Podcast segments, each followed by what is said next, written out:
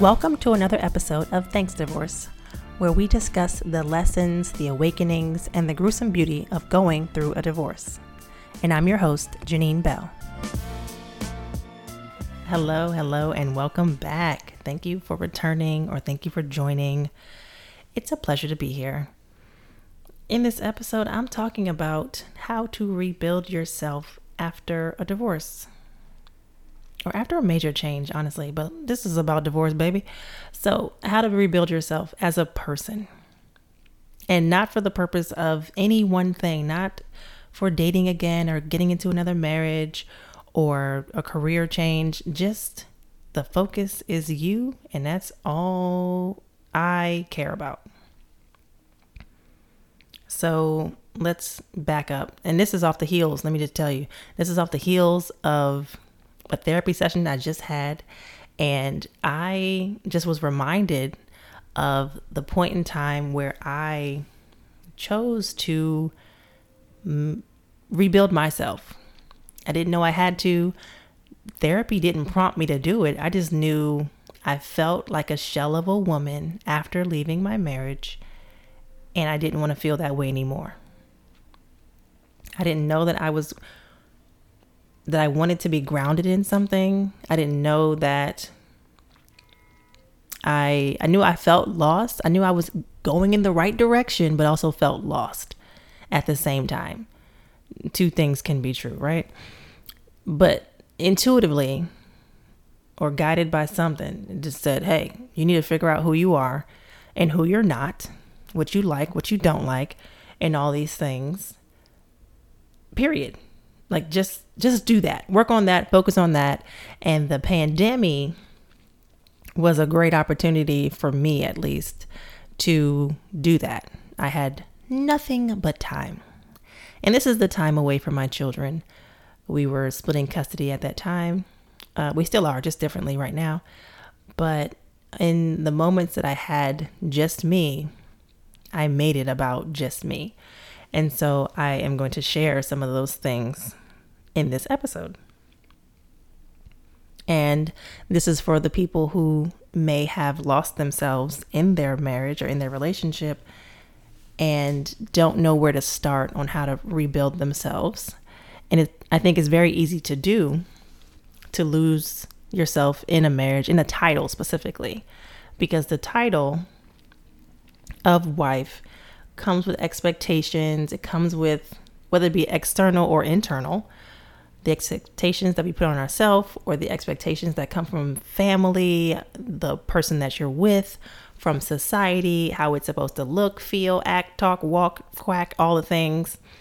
There's just a lot of pressure that is internalized.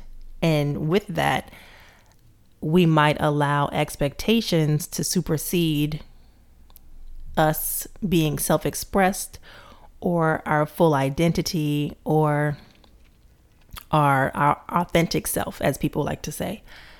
So when the expectations are more important than us as a person, it's easy. It's just a one for one, if then that type of thing.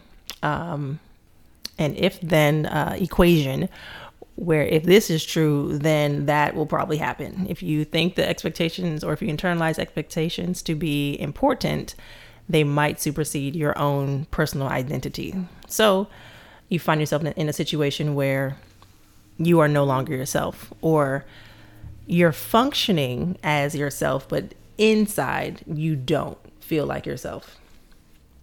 And then when you leave the situation, like myself, or it ends, you find that you feel lost and confused and you're not grounded in anything, or you don't feel, you know, safe within your own body because there's a lot of uncertainty um, that you're left with.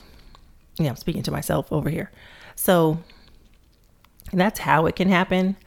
And what worked for me is that I made lists for myself. I made lists of things that I like, that I don't like, um, hobbies, places I like to go, um, and that helped. And the list took the lists took time to build. So it wasn't like I just sat down one day and all of a sudden all of these ideas came pouring out because I was so lost in the sauce or just not grounded in who I was, I had no idea what to put on those lists. I just knew that those lists were going to be important to me.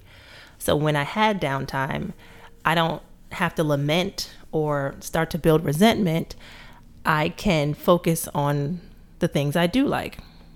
And as I uh, build my coaching program and and at one one day it's going to be a divorce journal, I'm sure of it, but um, I I'd like to add what could be a good idea to do as well as making lists. Uh, plot out what a perfect day looks like for you. And that means plot out what a, a great morning looks like for you, or a great day, or a great evening. Choose your fancy, or all the above. And try to make those things happen for yourself.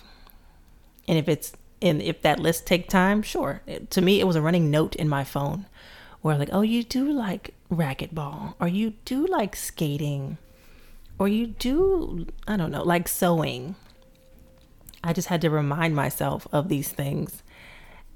I'd say it was at least a week, but probably longer for me to really just have a solid list of things I like to do so I could focus on myself and rebuild myself and also uh, listing out if it's not about the hobbies or the to dos or the lists, I'm sorry, the likes. It can be about what brings you excitement or what brings you joy or what brings you peace, like plants or dimmer lighting, um, or what brings you pleasure or whatever's important to you. If it brings you a thrill and you're into thrills, do that. Um, I'm a big proponent of lists and journaling. Uh, so, and it's important because in the emotions of a divorce, there's a bunch of emotions. um, in the emotions of it all, it's hard to think clearly. So, when you have some clarity, write these things down. And then when you have like a pathway of more clarity, you can go do these things. And the list is because it might not all come at once. You might have a glimmer of something. You just jot it down so it doesn't have to be recalled later on. It's just making your brain take a break from having to hold all these things. And eventually they'll be in your brain and you don't have to have a list. It's just like the training wheels on a bike where we don't know how to do it on our own yet, but let me just write it down so I can come back and have it in a place where I know I can go. Put it on your refrigerator, put it by the mirror in your bathroom, or whatever the thing is. Have it in a place where you can access it whenever you need it and do those things. And a guiding light has always been, for me at least, what feels good in my body. It feels good to laugh. It feels good to roller skate. It feels good to have a great conversation with friends. So, with that, I'd say make these lists when you can. No pressure. It'll all come out whenever it needs to. And if you're unable to, we can do a retracement. We can look back and maybe you have old photos or old journals, blog posts if you're a blogger, bank statements even tell you about yourself. Um, to look at the things you used to spend money and time on. And if you don't have that, there's people, of course. Ask people who've known you for a very long time and ask them, what did I like to do before I got married? Like, what, who was I? I had a friend tell me in a very funny way. I, I can't, I can't recreate that moment, but essentially he told me, that I was the friend who said she would never get married. And then I just went off and got married. I was like, oh, oh, you're right. I was totally that person. And I think the shift for me, just sidebar, is that I felt the pressure, societal pressure of, hey, you might want to have children. You might want to get married. Go do the thing. But yeah, reach out to people who've known you for a long time and ask them about you just uh, whether it's an interview or just a sidebar in a conversation. Like who who was I? Because they have valuable information. And you may like the same things. And you may not. And that's cool.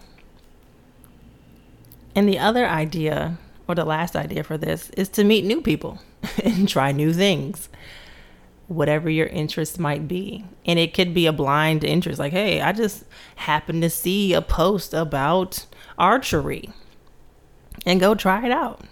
If it resonates with you as something that's pretty cool or decent or interesting to do, go do that. You might find something new that you're into, which is also great. Always great, in my book at least.